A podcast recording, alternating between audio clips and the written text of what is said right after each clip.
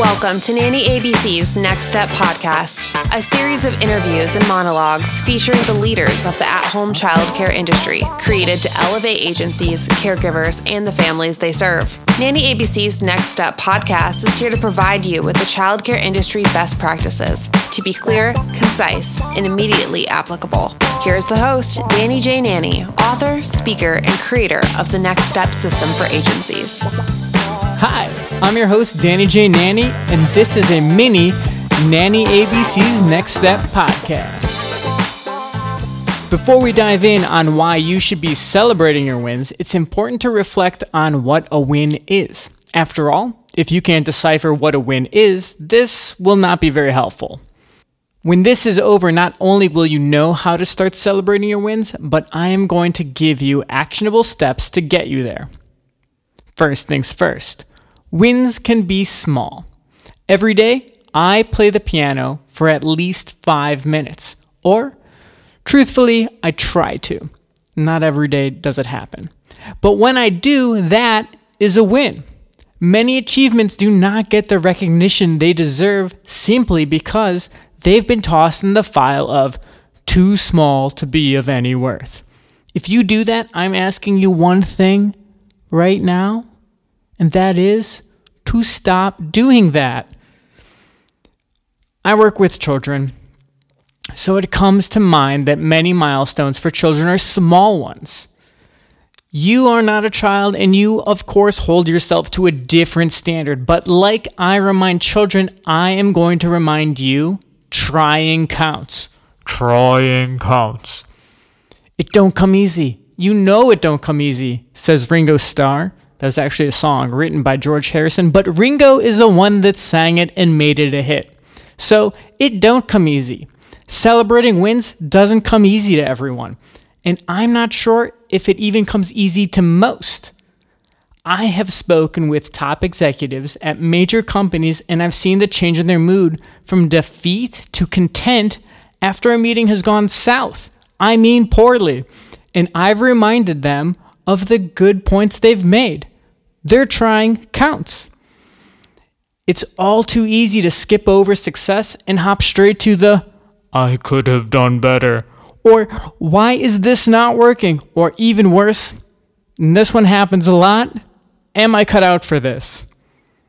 For me, it feels like a few years ago, but truthfully, honestly, it's a bit more than a few when I was known to be stoic at the word of good news. It's true. I take good news poorly. And I've been working on that. So it was surprisingly easy for me to wire myself to avoid acknowledging success until I could prove to the world I have made an achievement. Don't wait. This whole, if you were going to take one thing from this podcast right now, it would be don't wait to celebrate your success. I mean, that is the whole point of it.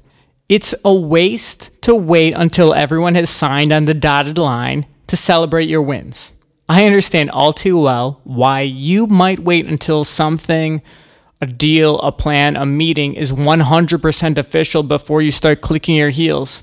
You've told yourself the disappointment and the sense of rejection is less severe, but it isn't.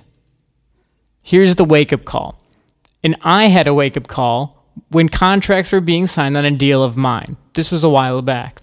Everyone on my team was celebrating, but I wasn't people began to ask why. They were actually truly upset that I wasn't as thrilled as they were. And when they asked why, I said, I'm waiting to see if anything actually becomes of this partnership. And I can tell you right now that then I was being stupid. And I'm sorry to say that I was being stupid because you might react the same way if you were in the same situation that I was. I am, however, embarrassed that I let so many wonderful moments pass me by. And since then, I've made an effort consciously to pat myself on the back before I feel like I deserve it. Not all the time, sometimes I know that. I'm actually getting way better at that now. I pat myself on the back often, and you should too. Now, this might not be a problem for you. You might be the type of person that knows how to rejoice when good news is being heard and spread. But if you aren't, I want you to pat yourself on the back.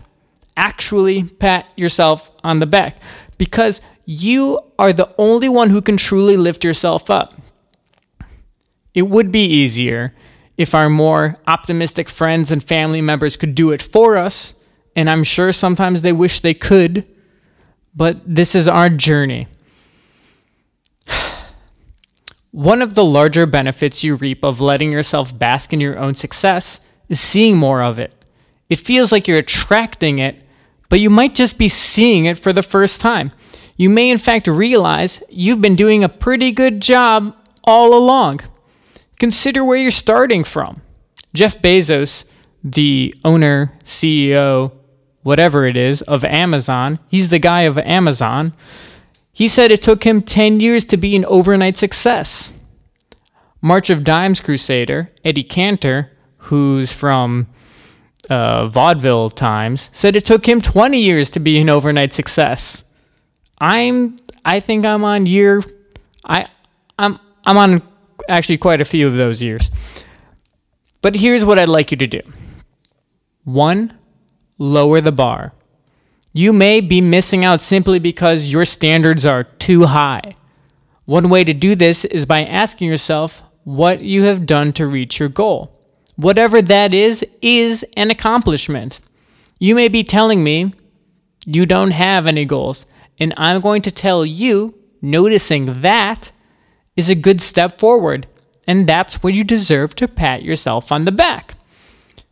Two, notice you're doing a good job. If you have a hard time noticing things like that, thinking you've done a good job, a job well done, tell someone.